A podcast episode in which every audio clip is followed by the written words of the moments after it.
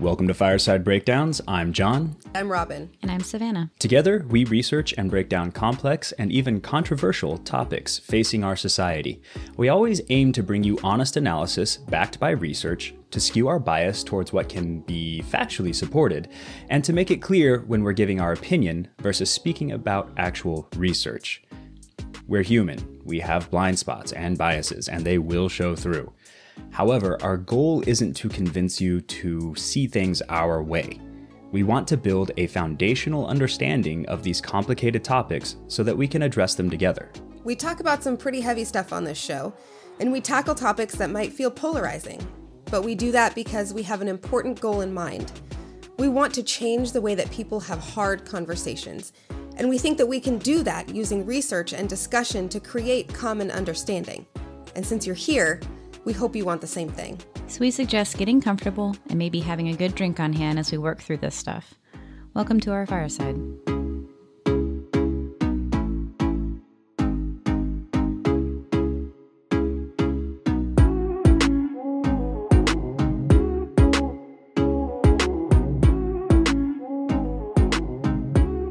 It's just us this week. Yeah, because Savannah is out sick. Yeah. Our thoughts our thoughts are with you. Yeah. Although your influence is still in the, in the research.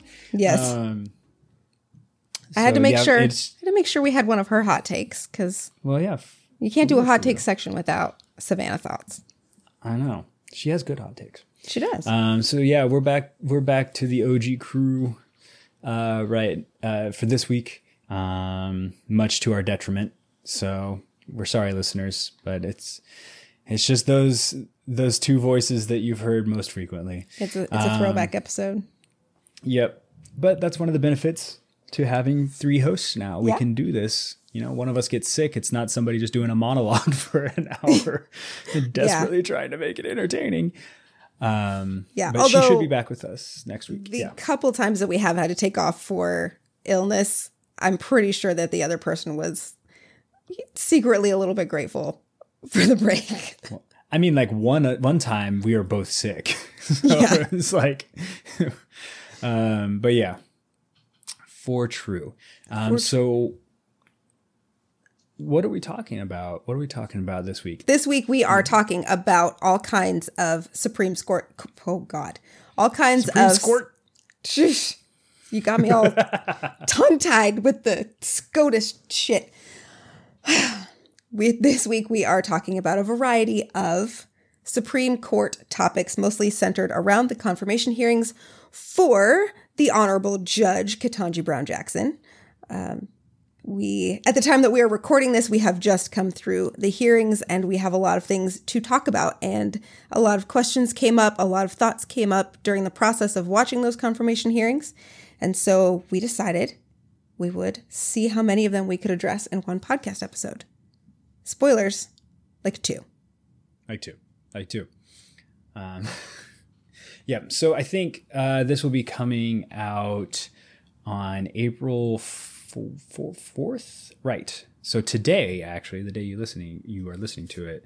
Um, the Judiciary Committee will be voting on whether or not to send her forward to be voted on for confirmation. Yes. Uh, I think, unless it gets delayed, and I don't think it will be since. Um, um, oh, the name escapes me right now, and I can't believe it. Uh, Republican, was it Lisa Murkowski said she would go ahead and vote for uh, Ketanji Brown Jackson? Hold on one second, I might be wrong. oh, not Murkowski, Susan Collins. Oh, Yeah. all right then. Uh, yes.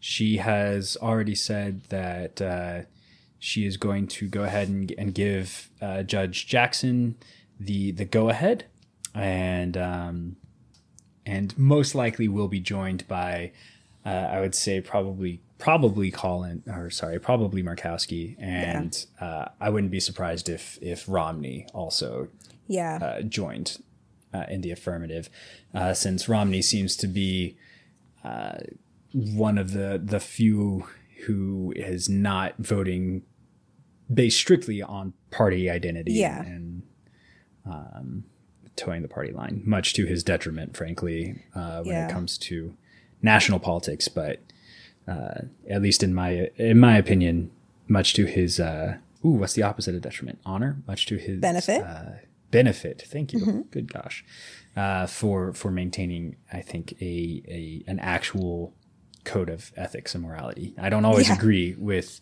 uh, with with Mitt Romney, but um, I don't think I can. I don't think you'll ever catch me saying that he is a hypocrite.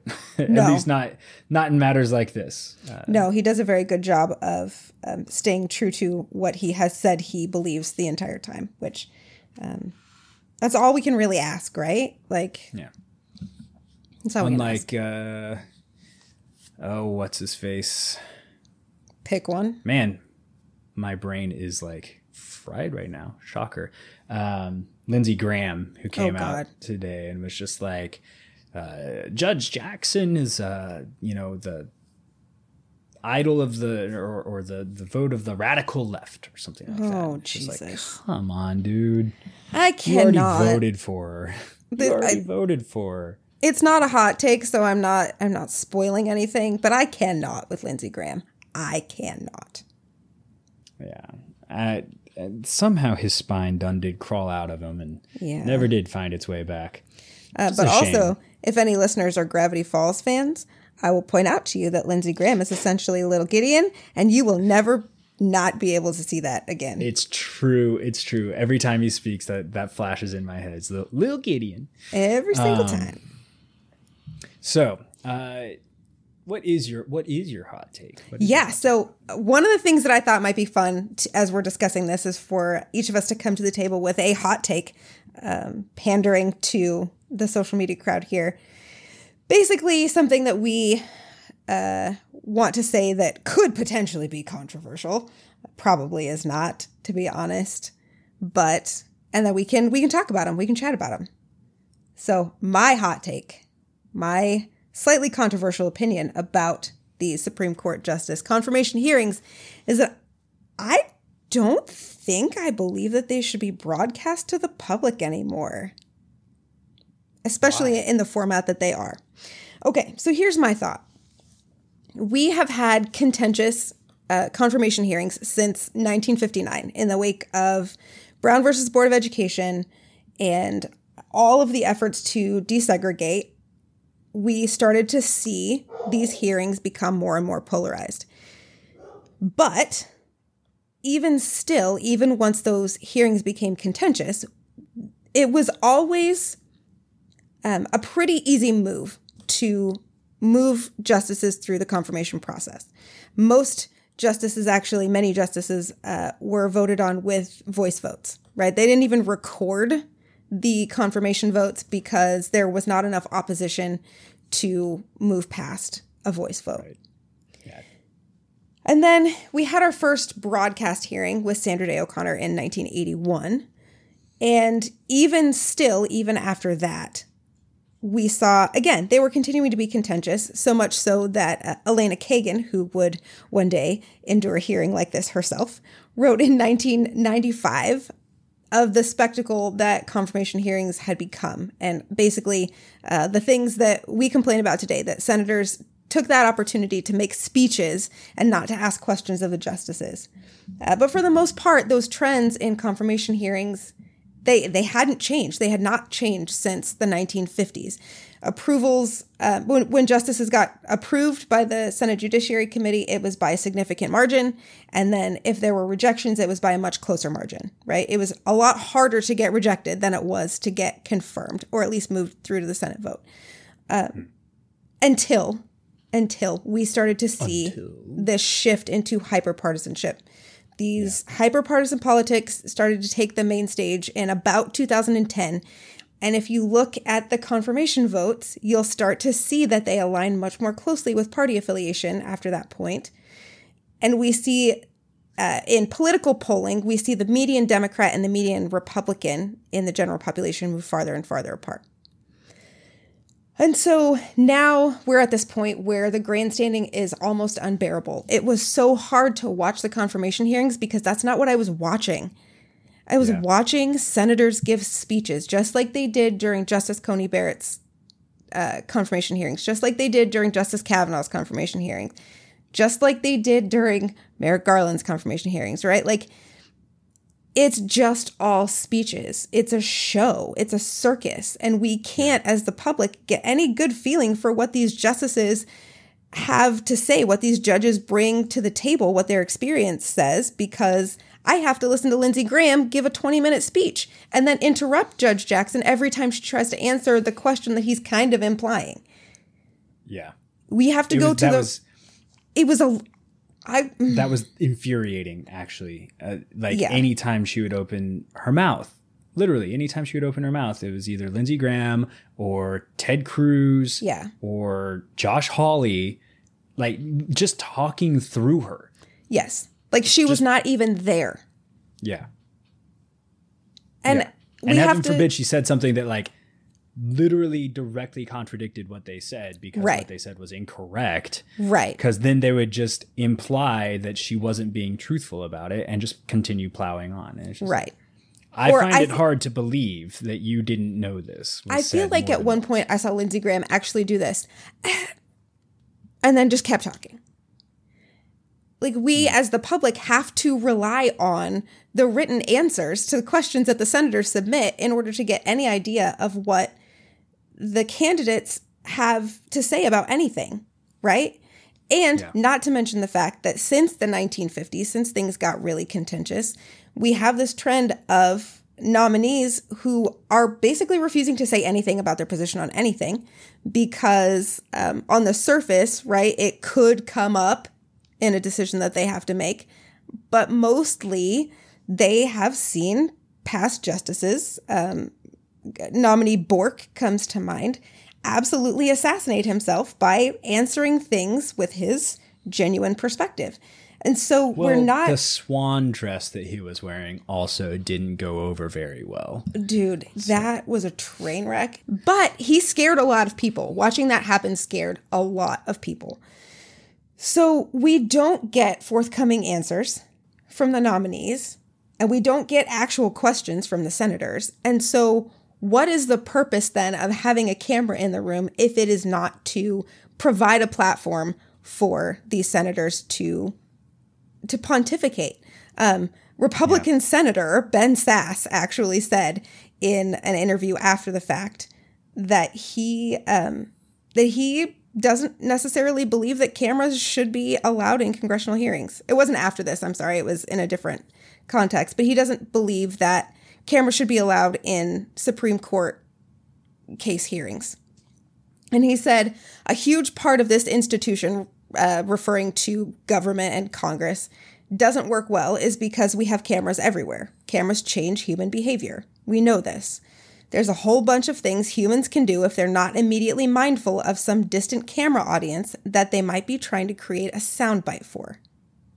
He said, I think we should recognize that the jackassery we often see around here is partly because of people mugging for the short term camera opportunities, and it is definitely a second and third and fourth order effect that the court should think through before it has advocates in there who are not only trying to persuade you nine justices, but also trying to get on cable that night or create a viral video. That's how I feel about literally all of politics right now. Yeah.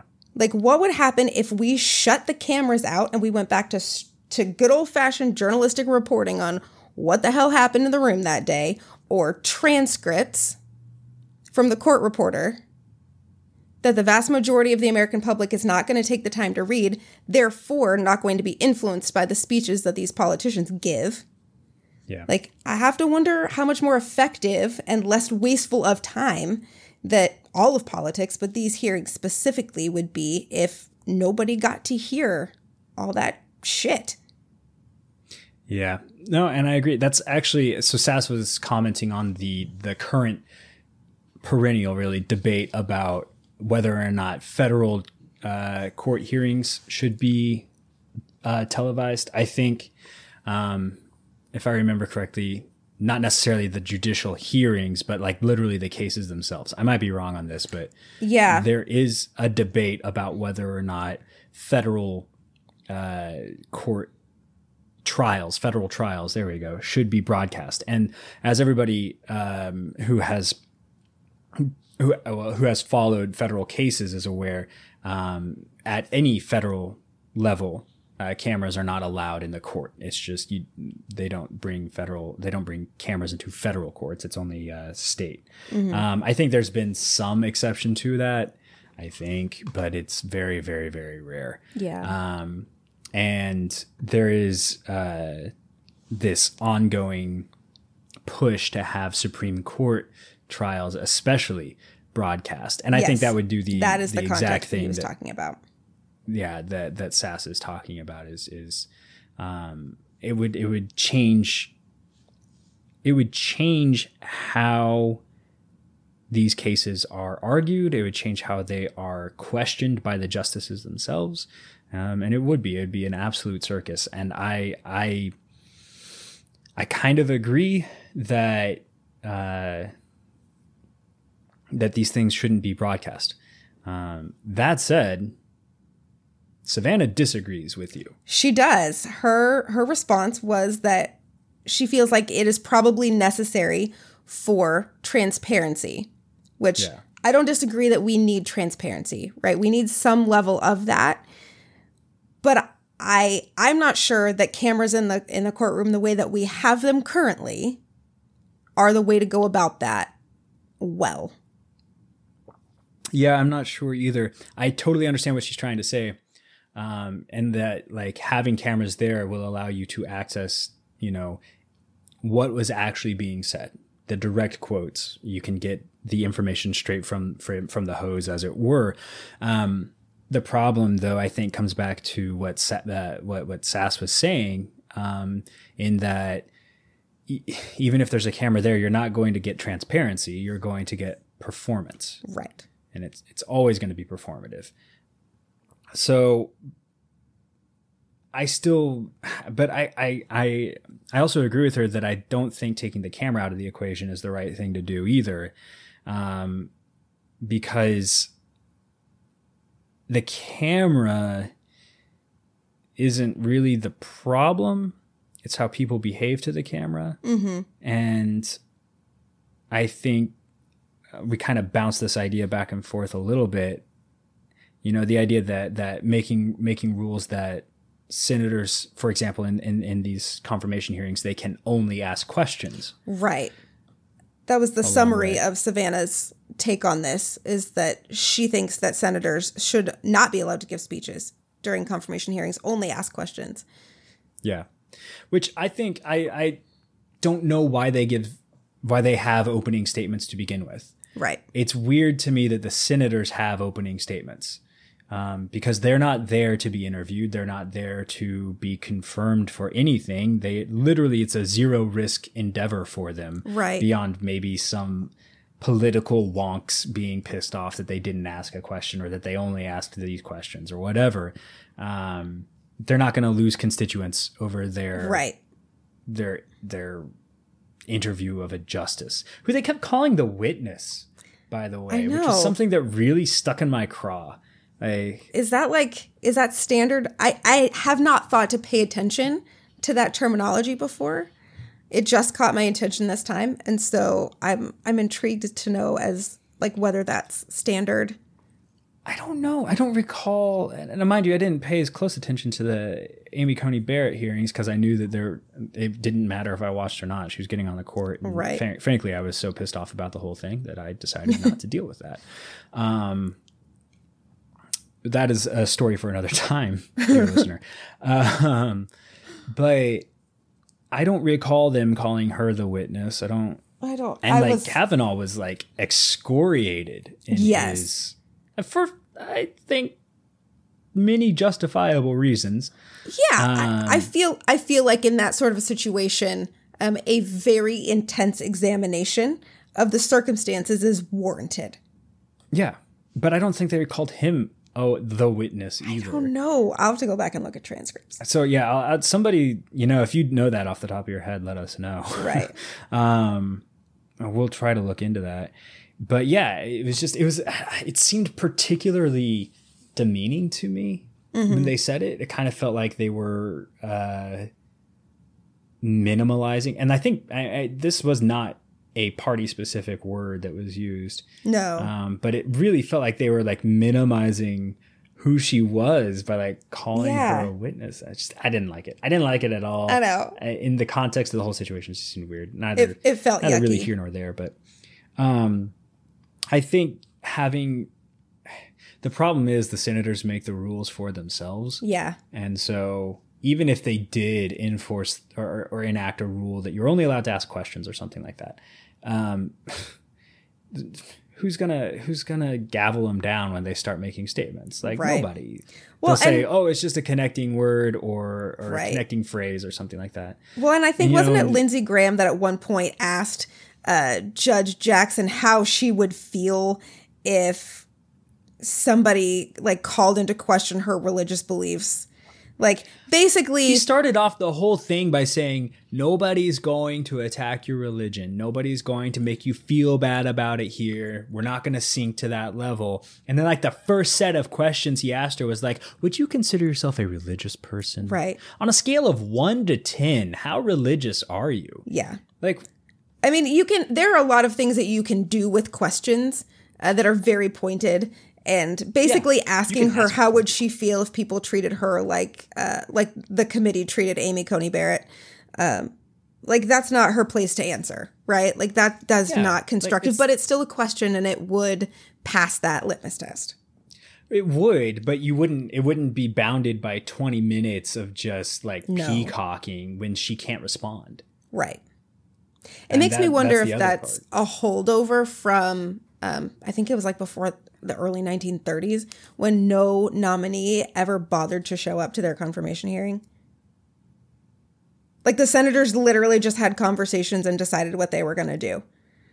There was one justice that was nominated and confirmed in the same day. Granted, that Sounds was a right. much simpler time in American politics. Sounds about But- right. Sounds about right. It makes me wonder if like it's a holdover from a time when they didn't have a nominee to talk to. They just talked to each other. I don't know. perhaps. But I do agree with the overall idea that there needs to be some reform with how these things go down. Like if if you want to have an investigation of the judge, then have an investigation of the judge, but don't do it on camera. Like Right. make it an actual investigation. Go analyze her uh, her her record on the sentences that she hands down, if that's what you're worried about. Um, compare what she did in college to to what who she is now. It- like, you know, do it. Actually, do it because nobody's going to get to the bottom of whether or not uh, a nominee raped a girl in in high school or college Right. at their at their nomination hearing. You're It's not gonna you're- happen. It's not going to happen. Um, so if you if you're genuinely concerned about that, have a real investigation. Yeah. That said, I'm not sure certain that those questions didn't serve a purpose, but it doesn't matter in the end because Kavanaugh still got nominated or still got confirmed. He's on the Supreme Court. There's literally nothing that anybody can do about it because impeaching a Supreme Court justice, much like impeaching a, a president, requires a two thirds majority of the Senate, and it's just not going to happen No. unless one party or the other gets a supermajority. In which case, God help us. I think we're. It doesn't matter who gets it. Yeah. We're all we're in in, trouble. for a world of. We're, yeah, we're we're in for a world of hurt. Um, right now, it's. Yes. I, I I do think that would be bad. So. I'll, I'll, I'll take my hot take. yeah, really yeah, yeah. And I don't know if it's so much of a hot take, uh, so much just a general uh, musing of it. But uh, my hot take ish is that for all of the the the blustering that we saw, um, the this nomination hearing was a uh, microcosm of the midterms to come. Like, if you want to know Solid how the midterms are going to go, how they're going to go, watch the those three days of hearings Mm-hmm. because the Republicans laid out their entire playbook Yeah. and the Democrats they do what Democrats do and they responded to it. Right. right. um, but y- y- you're going to see that the the Republican candidates for this November are going to campaign on things like protecting our children, Yeah. about critical race theory. And they're not going to campaign on critical race theory. They're going to campaign on the thing that they call critical race theory, which Right. isn't critical race theory, which we've talked about in like a couple episodes on critical race theory. Right. It's, you know, like You actual go back and historical look at it? education about the history um, of civil rights in America, but whatever. Yeah. And that's like a uh, that's a common tactic. Just as a sidebar, is oftentimes a politician will label something uh, incorrectly, but associate it with you know whatever they want to associate it with to make a point, right? To to score political points. So, um, at its worst, it looks like calling uh, Obama a terrorist because his middle name is is was Hussein, right? You know, um, but also it takes it takes the form of like defining critical race theory incorrectly, and I have to assume at this point knowingly defining it, defining Yeah. it incorrectly. There's no way using it's it not knowing. to make a point, Mm-hmm. um, or, or or to score political points. Uh, it's it's it's all lying, by the way. But anyway, so you're we're these hearings were, like I said, the roadmap for the uh, 2022 midterms. And what I noticed about it is that much, much like most of the mentality over the past four years, the entirety of the Republican playbook was projecting onto Democrats. So they were they were defining Democrats. And I'm, again, I'm not saying that Democrats don't do this. I'm saying that this is very clearly the play that's happening Right. this year um, from from that side of the aisle. So, for example, what do I mean, what do I mean by that? Well, um, we saw it. Let's say it's when I started noticing it most was uh, with Trump saying things like um, butter emails. Right, Hillary was using an illegal server. All of these things, and then we come to find out that the the Trump administration very frequently mishandled uh, you know government information, government systems. Like this is not a personal opinion; these are findings. These are rulings that have happened. They used uh, private phones, personal cell phones, that sort of thing. Uh, they took 13 boxes of classified documents to Mar-a-Lago after they left the White House. That is very not good. That's very good. actually. Dare I say? Bad- bad Um, news. And I do dare say because that is my my area of expertise. That is illegal. Um, so, but that whole time they're always pointing at other people saying, well, they're doing this. They're doing this. We saw it with the election with, oh, the Democrats are stealing the election. They're committing voting fraud. And what we have seen are high level Republicans committing voter fraud. Uh, like Trump's former chief of staff, Mark Meadows, is now under investigation for voter fraud, right? Like, Right. and they you and part of that is because if if you say well my enemy is doing this thing then i will also do this thing right it's justifying your own behavior Right. Um the point driving this home wrapping this point up point three because i was raised in a southern baptist church and everything's made in three points Yes. um, the third point being uh, the the the songbook of the of the Republican Party lately has been, uh, and not just lately, has been that uh, Democrats are focused on these culture wars. Democrats are always trying to drive culture wars, and they're always trying to drive us apart based on identity and and and, and cultural differences, right? And we should we should ignore our differences, and we should you know not see color because we're all Americans. That sort of thing, which sounds good. Um, we've talked about in many ways why it's not good, but then this whole time, their whole campaign so far this year has been about a culture war, right. right? Critical race theory, uh, racist baby, uh, transgender identity, Oh God. Yes. um, and and uh, crime, soft on crime, right? Yeah. And, and criminal behavior and criminality. All of these things, they're just various facets of of the culture war, and they're driving it, and they're driving it so hard right now. And one of the reasons they're driving it so hard right now is because it's an effective tactic. Like, Right. People eat up culture wars. That's why it's constantly being dredged up. Um, and it, even if politicians weren't doing it, don't make no mistake, like we'd be doing it to each other. We do Right. do it to each other. Um, so that that is what stood out to me about these hearings. Is it was just like it's it was just a big flashing preview of the next several months until Yeah. we get past the midterms, and then we'll just roll right into the 2024 because campaign season starts 2023 for the 2024 election. Yeah, I'm so tired of the election. It hasn't even started yet. Um, no, and that's a really good point because one of the the strongest narratives that I think um, Republicans are putting forward right now is that the left is coming for your children. Right? They're teaching your kids to be ashamed of themselves. They're teaching your kids that uh, that biological gender doesn't exist, or biological sex doesn't exist. They're teaching your kids that uh, that they that they should see color, that they should recognize and be sad for all of the things that have happened. And then uh, the other strong driving narrative in these in this confirmation hearing was that they are soft on crimes against children.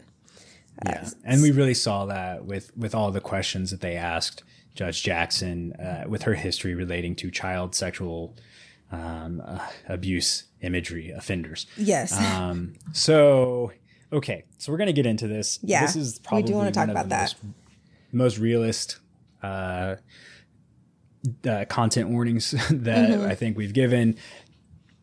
We know this is a really sensitive topic.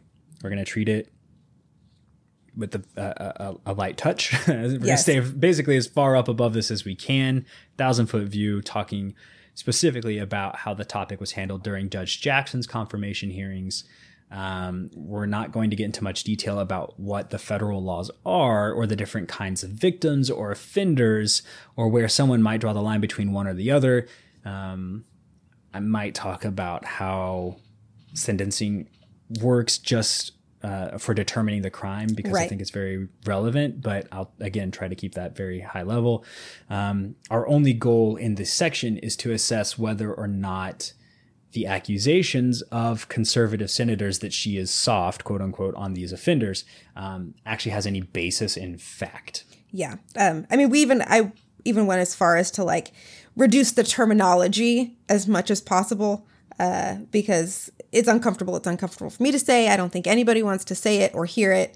Um, but we we definitely don't go into any details. So this is a definitely a content warning. But so if that bothers you, feel free to skip on ahead. And like we usually do, we'll let you know uh, where you can pick back up. Uh, this will be a good majority of the rest of the episode, but we'll we'll give you those markers. Okay, so there's one quote from Missouri Senator Josh Hawley that really captures the essence of the accusations that Judge, Jack- Judge Jackson is soft on child pornography. Hawley took to Twitter, Twitter, everyone's favorite, to say, Judge Jackson has a pattern of letting child porn offenders off the hook for their appalling crimes, both as a judge and as a policymaker. She's been advocating for it since law school.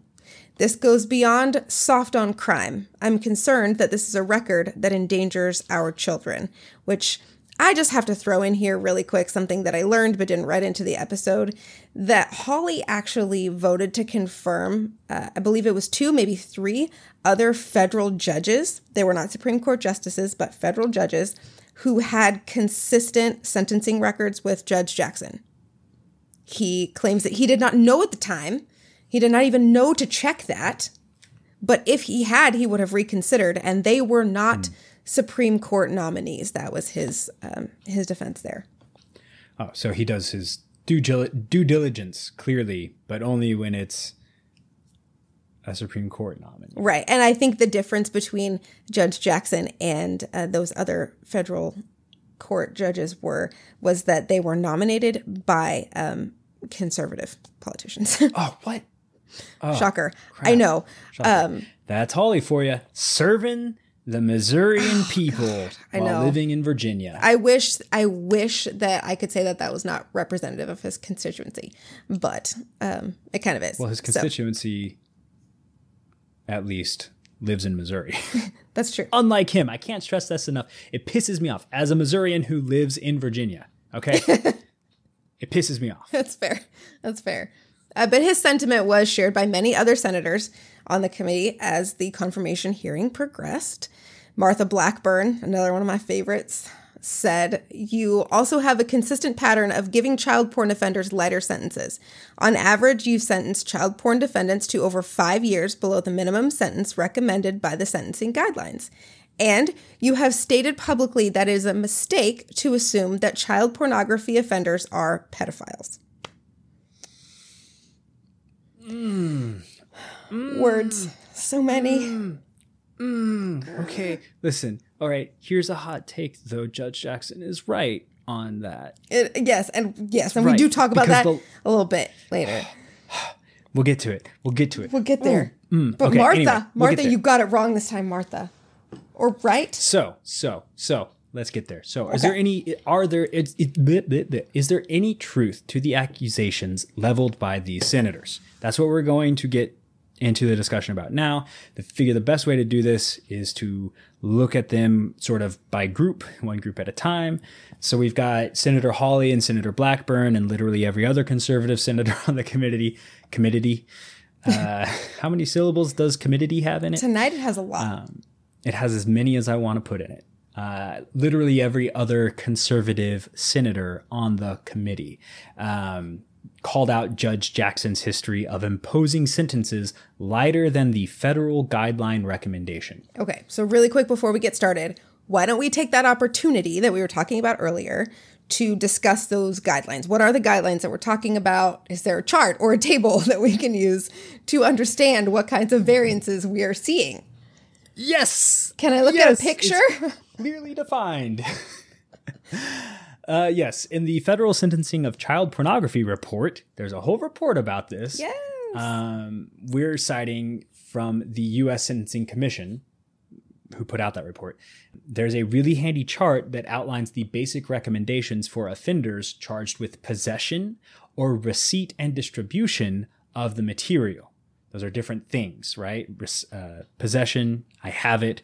Receipt, I received it. Distribution, I gave it to other people. So those are the various ways you can be charged for this, right?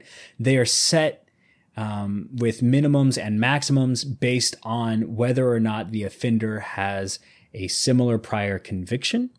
And they range from zero, goose egg, to 40 years. But then also, no, no, um, there's the chart's not super handy because within those windows are a variety of factors and guidelines that influence the severity of the sentence an offender receives. There are 13 different levels of severity. And a sentence can be calculated by adding levels, uh, for example, the use of a computer in the course of the crime. Um, but the levels can also be reduced if, for example, the offender had no intention to distribute the material, right? Intention is very important when it comes to sentencing. If you commit a crime but did not mean to, that is handled differently by the court. They say ignorance is no excuse from the law, but like it kind of is in some ways. Like, right. um, and the, the the the easiest example of that is the difference between manslaughter and murder. Manslaughter is you accidentally killed somebody in its simplest definition. Murder is you intentionally killed somebody. They have very differencing sen- different sentencing guidelines. That doesn't mean that your manslaughter charge can't land you with serious jail time. It's just it's a different set of guidelines. Right. Um, so while all of this makes simple sense to somebody like Judge Jackson, who is very familiar with how sentencing works and understands that there are tiers and there are ways to aggravate charges or to um, negate them. I forget what the actual word is. Mitigate, mitigate charges. Um, it's not as easy for for you and even myself with a degree in criminal justice um, to make sense of the guidelines because it's just not our profession. Profession, man. I had one cider tonight, and that was like an hour ago, and I'm just gone. Apparently. Woo! Moreover, it makes it really easy for folks like Senator Hawley to mislead us by acting as though the guidelines are easy to navigate. Right. That there's a very clear cut if A, then B. Right. And there's not. So, between the two of them, between Hawley and Blackburn, they highlighted nine cases during the hearings as evidence of this trend. Uh, but they did fail to mention that in five of those cases, the prosecutors were seeking shorter than the recommended minimum sentence. In a blog post analyzing this topic, Douglas Berman, who is a law professor at Ohio State University, pointed out that in these cases, even the prosecution concluded mitigating factors meant that the guidelines were not a proper benchmark range. And our research tells us that this is actually not out of the ordinary for judges when they're dealing with non production offenders, offenders who did not produce or create the imagery um, that they are being charged with. In fiscal year 2019, only 30% of non production offenders received a sentence within the federal guideline range. 59% received a sentence below the guideline range. And this reflects a steady increase in the percentage of sentences that are imposed below the applicable guideline range, below the boxes that you see in that chart.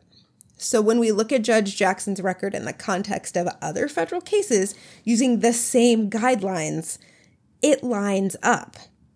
But that also then begs the question why are so many judges opting for sentences outside of this sentencing framework?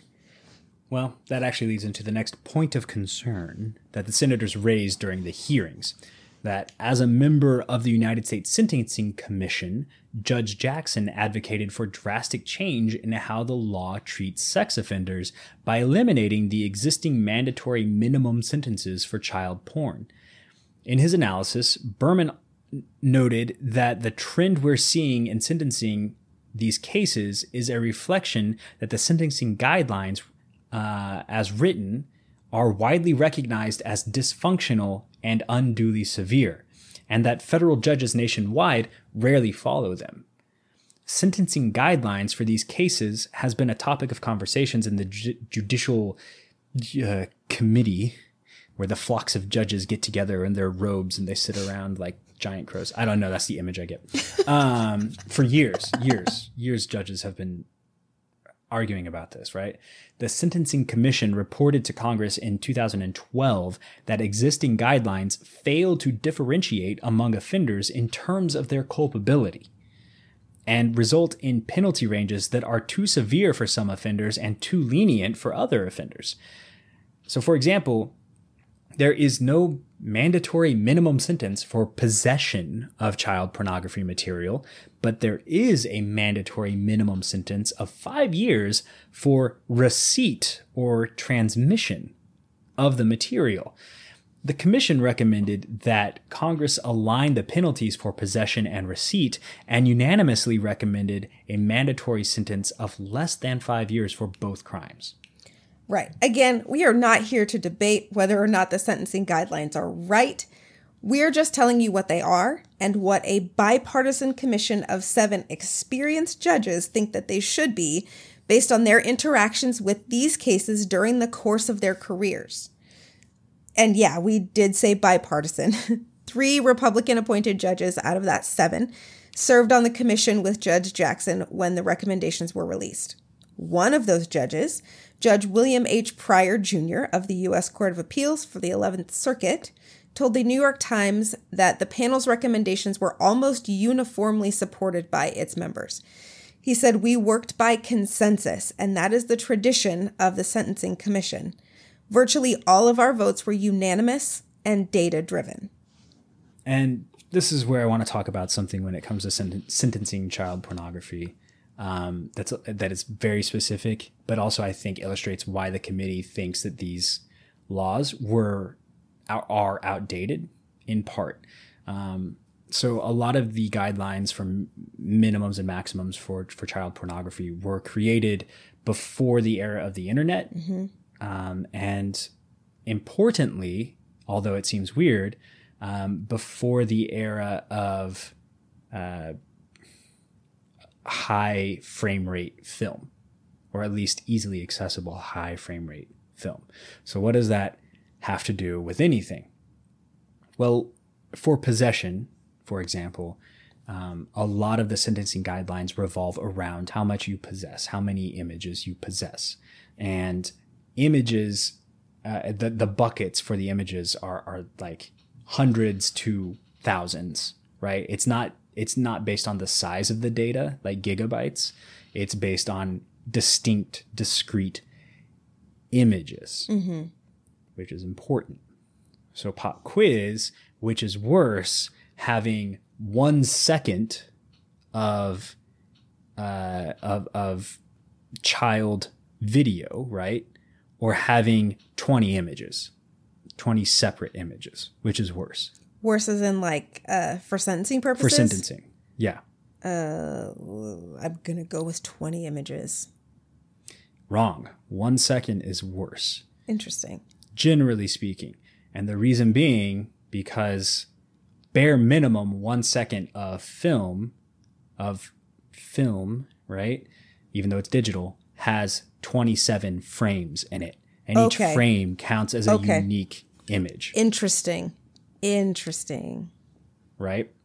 So if you have something that's shot at 60 frames per 2nd Mm-hmm. for example, and you have a one second clip Yeah. shot at 60 frames per second, you have 60 distinct images. Damn. Even though I think arguably 20 distinct images is still worse than one second at 60 frames per second. And I think anybody using their noggin would would agree with that. Right. And so that's part of the argument for these rules is that it doesn't make sense to count discrete images when we can subdivide a, a piece of film mm-hmm. Um, into these infinitesimally small changes, right? These 60 distinct frames per second, or God forbid, 120 frames per second, even. Um, and then, secondly, secondly, um, a lot of these were a lot of these laws were set up in a time when ease of access was different, which means that the effort that you had to put in to commit the crime was greater. Yeah.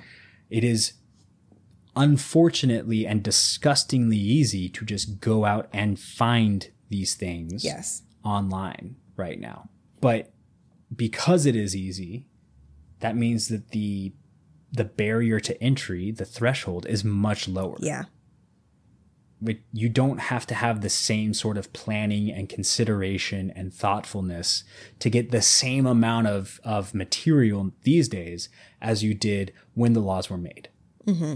So you end up with wildly, it's seemingly wildly crazy sentences for things that are very, very different in in in real life like somebody who had you know, we'll say a single five minute film and somebody who had literal gigabytes of photos Right.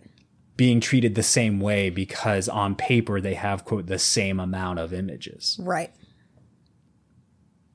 So just, I wanted to illustrate that because it is something that I know an unfortunate amount about. And uh, this is this was all that I was thinking when they were lighting her up for her sentencing departures and it's like no this is the this is this is what the majority of the criminal justice like field is thinking now is like the the the punishment has not changed to match the effort and the reality behind the crime Right. Yes. off my soapbox no, I So- love it. what else did Senator Hawley and his buddies take issue with as far as Judge Jackson's background with child pornography cases? Right. Uh, well, also in his Twitter thread, uh, Josh called out some remarks that Judge Jackson had supposedly made during a commission hearing about less serious offenders, quote, less serious, and offenders who collect this kind of material to, quote, find status in their participation in the community. These remarks, he suggested, showcased her troubling views about offenders themselves, implying that she was somehow categorizing offenders into not as bad groups. So here's the deal Mr. Hawley is being deliberately misleading again. Again. Put another tally up on the board. He's really bad at this because it's really easy to tell when he's doing it. Just look for when he's talking. Um, so, surprise, surprise. Um, these quotations do come from a commission hearing during which the group was hearing from an expert witness or from expert witnesses sharing their perspectives on modern factors that should be included in any revised sen- sentencing guidelines. Several of those experts had talked about distinguishing more and less serious offenders based on some very specific contexts. One in particular was referring to the extent to which technology use was involved and the time and resources devoted to the crime. This might sound familiar if you were listening five minutes ago. It was that same expert, Levine, who noted that in some cases, offenders will receive benefits or incentives for their participation, and that those who take advantage of those benefits could be considered more serious offenders. Judge Jackson was asking follow up questions to these experts directly, reflecting the words the experts themselves used. When she said, I wanted to talk about the means by which we can distinguish more or less serious offenders. I know all of you have touched on that.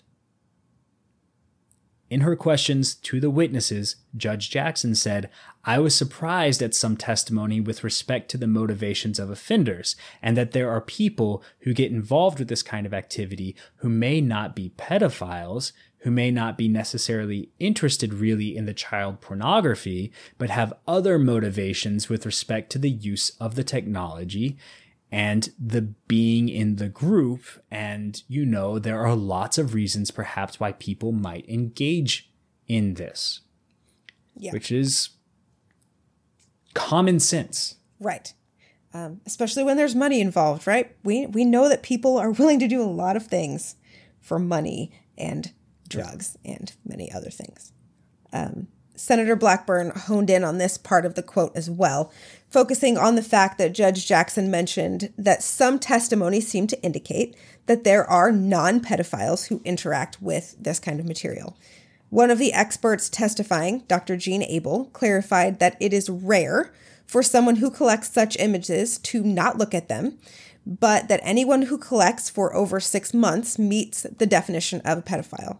During his other testimony, he also pointed out that there is an accepted psychiatric definition used to clinically diagnose pedophilia, which can feel pedantic in the context of the overall conversation, right? Like, it feels really hyper specific to say that you have to meet these very specific diagnostic criteria for it to count um, because we all know that it's it like it's hideous across the board um, but but that kind of a diagnosis is very highly relevant in legal settings. Like it, it is very incredibly relevant.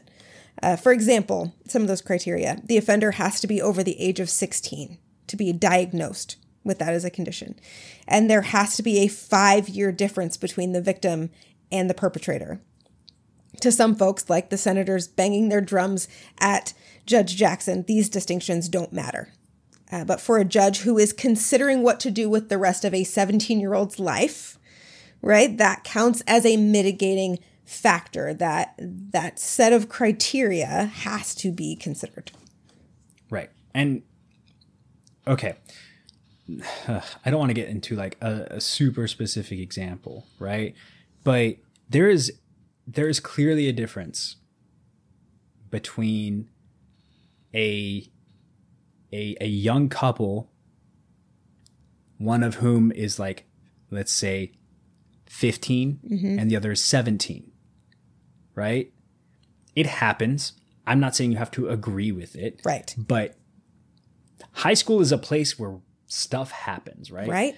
and if if in this world that we live in where this happens and you're just going to have to deal with it people who clutch their pearls every time they hear it if this couple is having a sexual relationship and the 15 year old sends a racy picture to their 17 year old partner Right.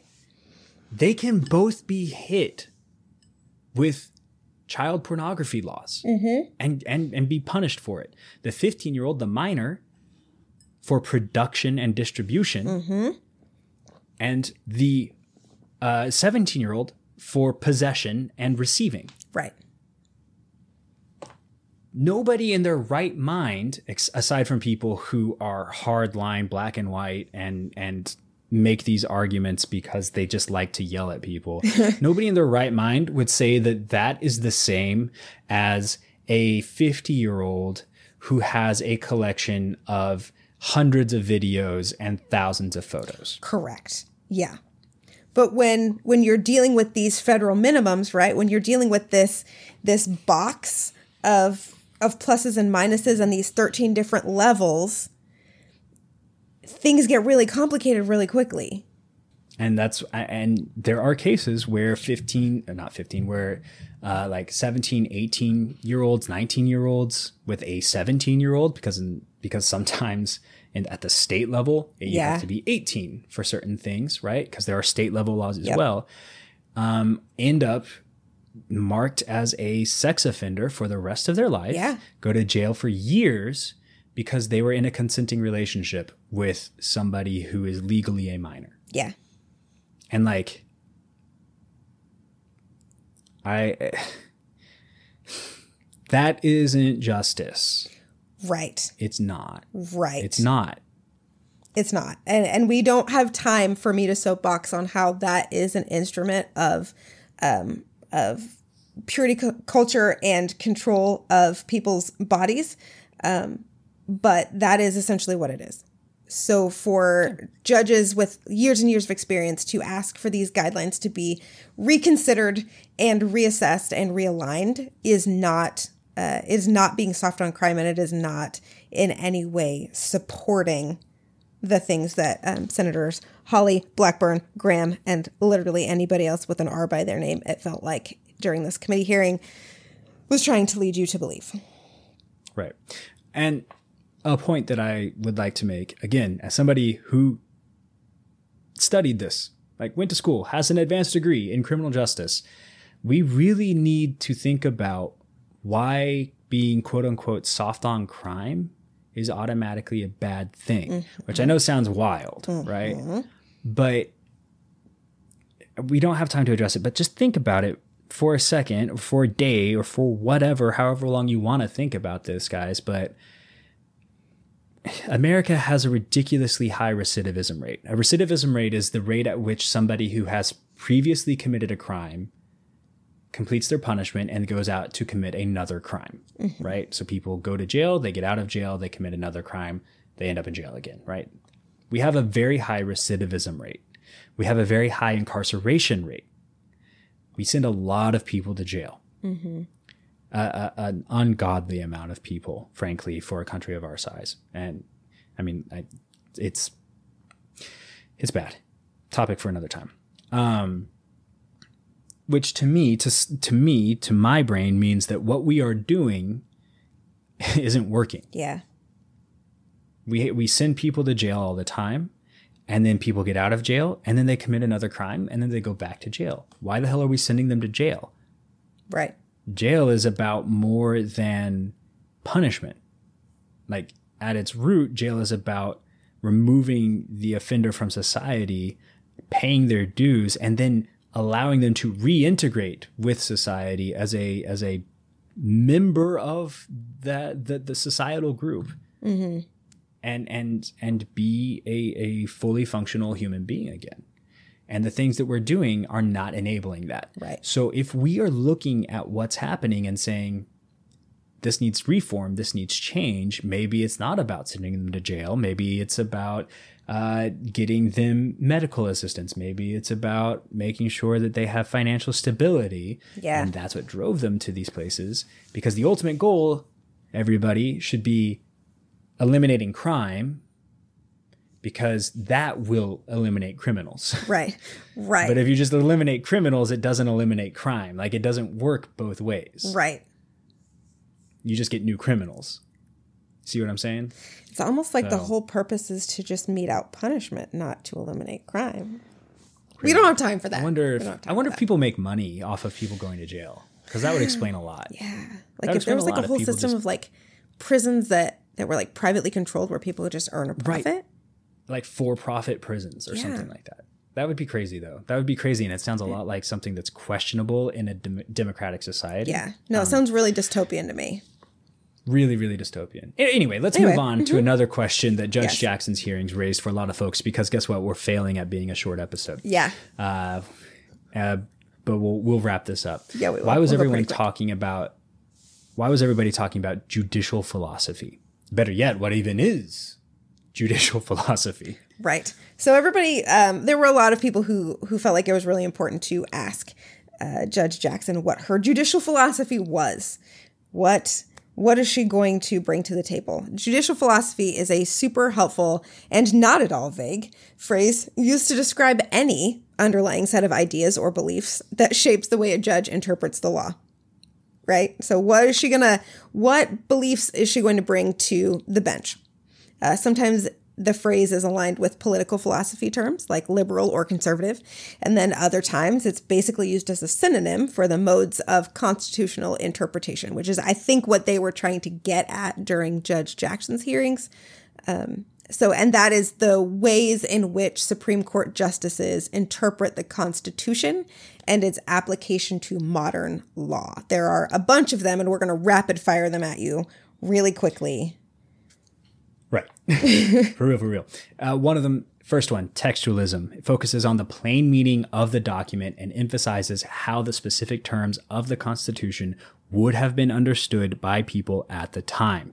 Textualists believe there is an objective meaning of the text and don't consider too heavily the intent of the writers in their interpretations. Right.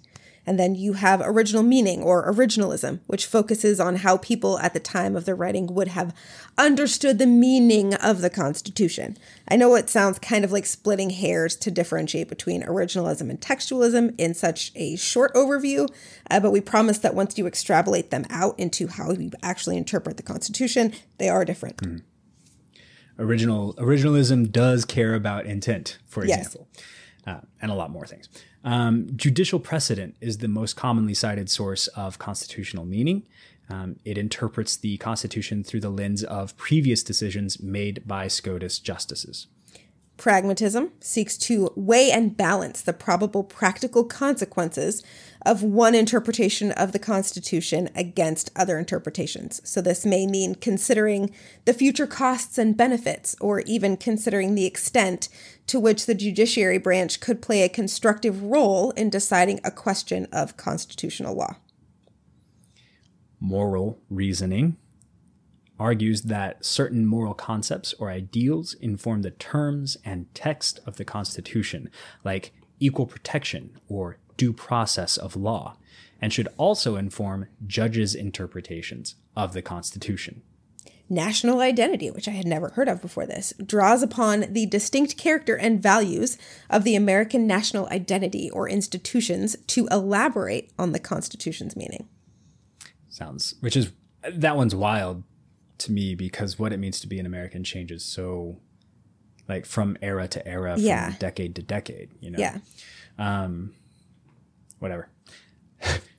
Not a judge. No judge. Um, structuralism, which is a weird one. It draws I I hate structuralism. Draws its inferences from the design of the Constitution and the relationships among the branches of government, the federal and state governments, and the government and the people. So like how is our government actually quote unquote physically, how is it actually built? How is it structured? And that will inform how I interpret these laws. I, mm. I think they're much more applicable right. Right. lenses. And then finally, we have historical practices, which gleans meaning from the prior decisions of the political branches. So, not like precedents of the Supreme Court, but the actual political branches of the government. Uh, this can be especially helpful when considering questions about the separation of powers or federalism or individual rights when the text of the Constitution does not provide clear answers. That's a lot. That's a lot. And we like there are many there. I would have to listen to that list several times. So if you are a a, a person who prefers their lists in visual format, you can find this in our show notes. Yes. Uh, at, on our website at firesidebreakdowns.com. Um, it's relevant. All of these are relevant because very often in confirmation hearings for judges and justices, these interpretive theories get a lot of airtime. It certainly seemed as though many senators were pressing Judge Jackson to align with one of these theories. And at one point, she did hint that she might lean towards originalism, saying, I believe that the Constitution is fixed in its meaning. I believe that it is appropriate to look at the original intent, original public meaning of the words when one is trying to assess a constitutional provision, because again, that is a limitation on my authority to import my own policy views. But in the same breath, she pointed out there are times when the meaning, unreasonable searches and seizures, due process, looking at those words are not enough to tell you what they actually mean. You look at them in the context of history, you look at them at the uh, you look at the structure of the Constitution, you look at the circumstances that you are dealing with in comparison to what those words meant at the time that they were adopted, and you look at precedents that are related to this topic. Essentially, she took a stance that there is no one set way to apply the Constitution to modern law, which is the sane stance to take. Right. You must take all of these things into consideration. All of the things. And and But there are some yeah. some justices that only use one. There are some that are strict originalists, some that are strict textualists. Right. And it shows in their rulings because their rulings seem um uh, what's the word that I'm looking for when it's out of time? I was gonna go with out A- of touch, but Out of touch. Well, either way, they seem out of touch with the period, with the, the world that we live in. right. And I, uh, ugh, I'm losing my vocabulary. I'm losing it. It's gone. Yeah.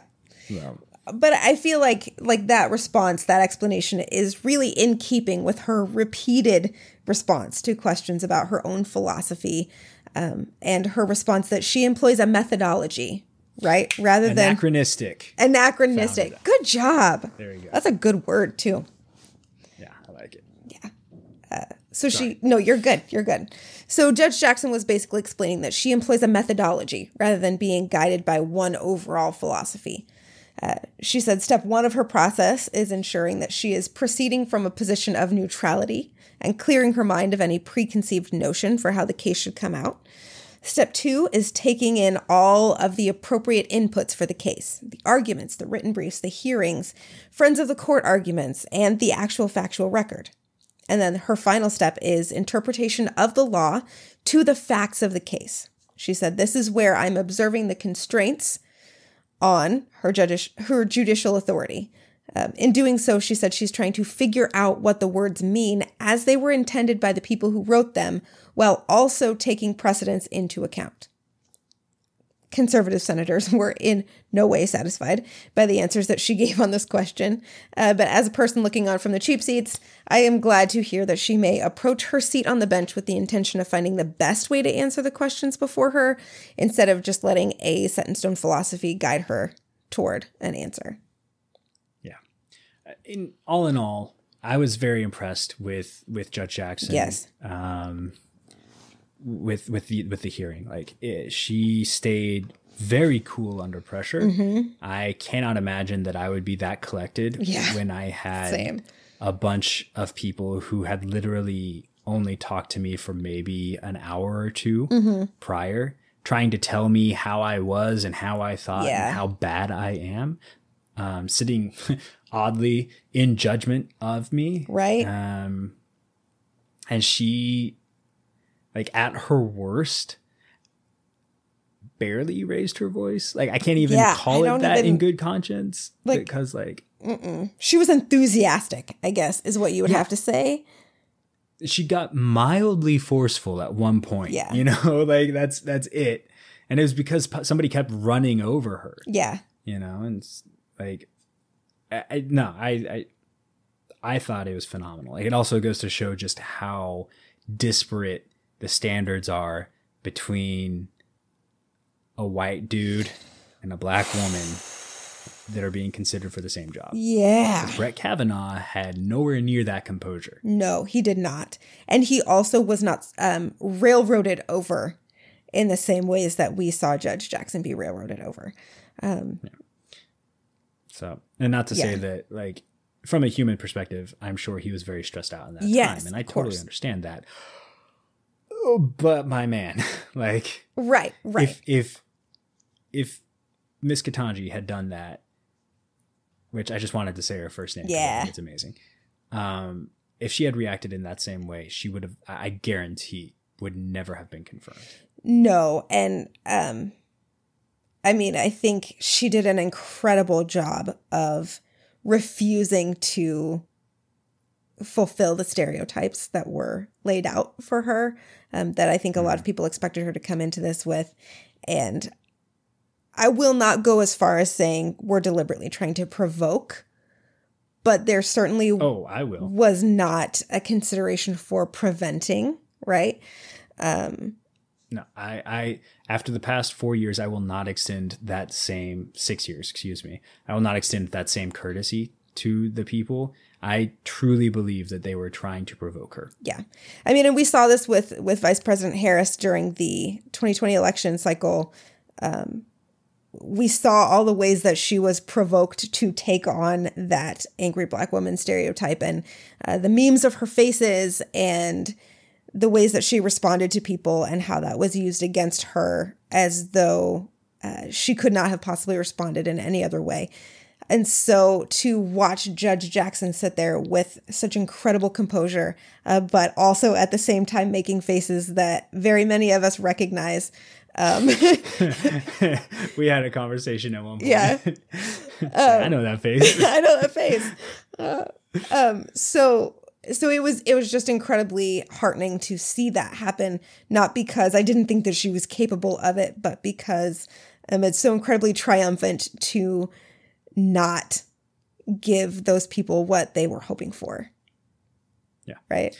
I will also say that like her qualifications are through the roof. Oh, it's yeah. ridiculous, especially compared to some of the other people who are on who are on the bench. It's Yes. it's like it don't listen. We don't really need to dedicate time on our podcast Right. because there's no nuance to it at all. But like, if you believe that she is not qualified, you're wrong. Yeah. That's like a five second Google search. Right. She's seriously one of the most qualified people on that bench Yeah. when she gets. we we actually did not include anything about her qualifications because um, from our perspective they just are unquestionable so there is no question to be answered we cannot provide any extra context except that she is impeccably qualified for this position so Truly believe that. there's that Anyway, uh, there's so much. Honestly, I believe, I believe we could talk about her for much longer. Yes. Uh, there were some incredible moments through from the hearings, um, but we we we gotta go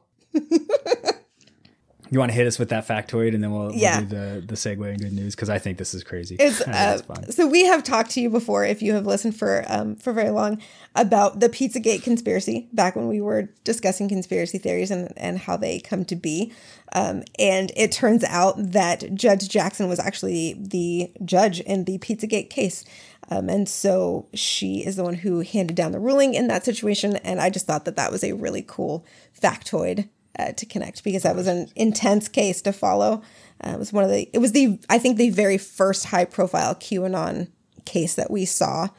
Um, and so to know that she had a hand in, in that is, it's just, you know, more of her neat. qualifications. It's pretty neat. Yeah.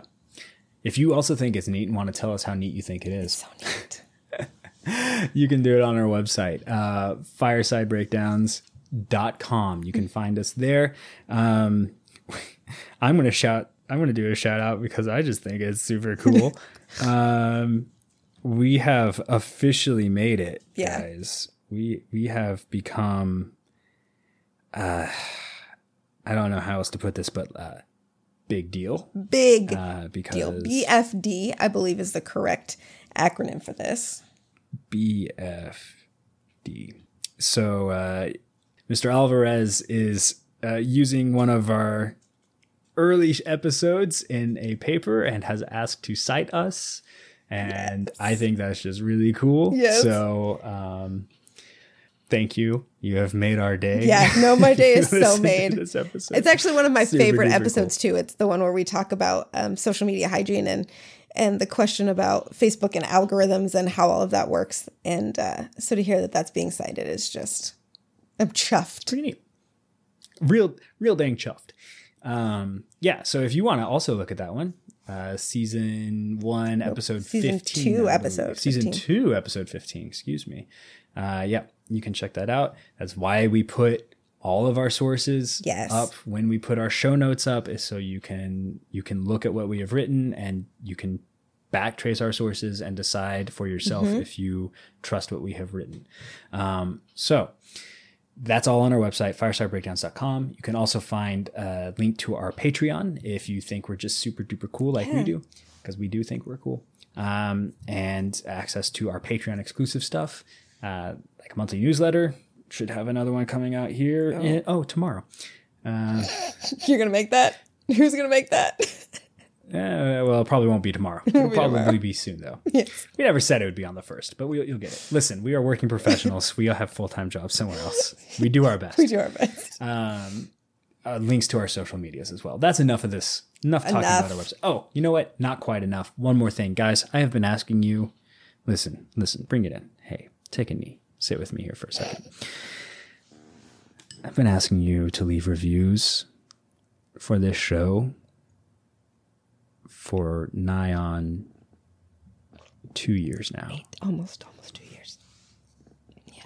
And um, listen, I know life gets busy. I know it gets hectic. I get it, but um, like you're not doing it, guys. Six. You're We're a grand total of six. We have six six reviews, and you know what? I love those six reviews. You're you're some of our favorite people on the planet. Yeah. But the rest of you who don't listen to us, or sorry, who do listen to us and don't leave a review, you're hurting me. Yeah. You're hurting me. And I'm just saying, listen, I get it. And I'm not mad. I'm just disappointed. so please leave us a review. I tried. I You can couldn't do hold it. it. I couldn't hold it. I couldn't either. You can do it right in Spotify. And I know like Yes. 40% of you listen through Spotify. You, you can just literally click the five stars, right now. Just click the That's all you have to do. right there. We'll Do it. take if you if Okay, you don't have okay. words, if you are speechless at how much you enjoy this podcast, just click the stars. That's, we'll take it. It'll be fun. It'll be great. I love it. Okay. All right, give us some good news. Good news.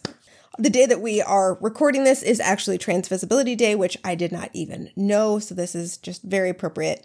Um, our good news this week is that Utah Governor Spencer Cox has vetoed a bill that would have banned transgender girls from competing in girls' school sports.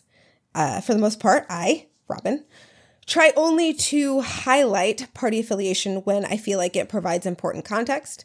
Uh, but it feels really important right here to point out that Governor Cox is a Republican governor. Um, admittedly, this is a very nuanced topic, and you can come to this particular segment with whatever opinion about transgender athletes in sports that you believe the information supports, as long as you are not actively harming anyone else um, but it is the way that this went down that we believe makes it incredibly good news. Very rarely do we get to experience legislators and elected officials highlighting the human impact of the laws that they're fighting for or against. And Governor Governor Cox did that recently in a very real and substantial way. Right. In a letter to the state Senate president and Speaker of the House, Cox outlined very clearly why he vetoed the bill, citing statistics around both trans youth participation in sports and trans youth suicidal thoughts and suicide attempts. He pointed out that of the 75,000 kids participating in high school sports in Utah, four of them are transgender kids. And and one transgender student is participating in girls sports one. Then he pointed out the 84% of transgender youth who have reported having suicidal thoughts and 56% of trans youth having attempted suicide. The contrast is very clear Yeah, very often these bills are presented in state legislatures as though they are designed to address a significant issue. And they're covered in the media as though they will have sweeping effects. But what Governor Cox brings to light here is that very often these are performative pieces of legislation, grandstanding again by those with strong opinions with little consideration for the actual outcomes of their application. In his letter, he noted that the students who would be targeted by the bill are four kids who are just trying to find some friends and feel like they are part of something. Four kids trying to get through each day.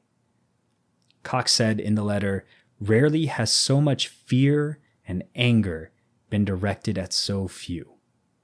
I don't understand what they are going through or why they feel the way they do, but I want them to live. And if we had more like Governor Cox, this world would be a much better place. Yeah. Until we talk to you one week from today, filling your lives and souls with light and goodness, hopefully, or maybe consternation and eye rolling, depending I'll on if it. you agree with us or not. Probably both. Uh, take care of each other.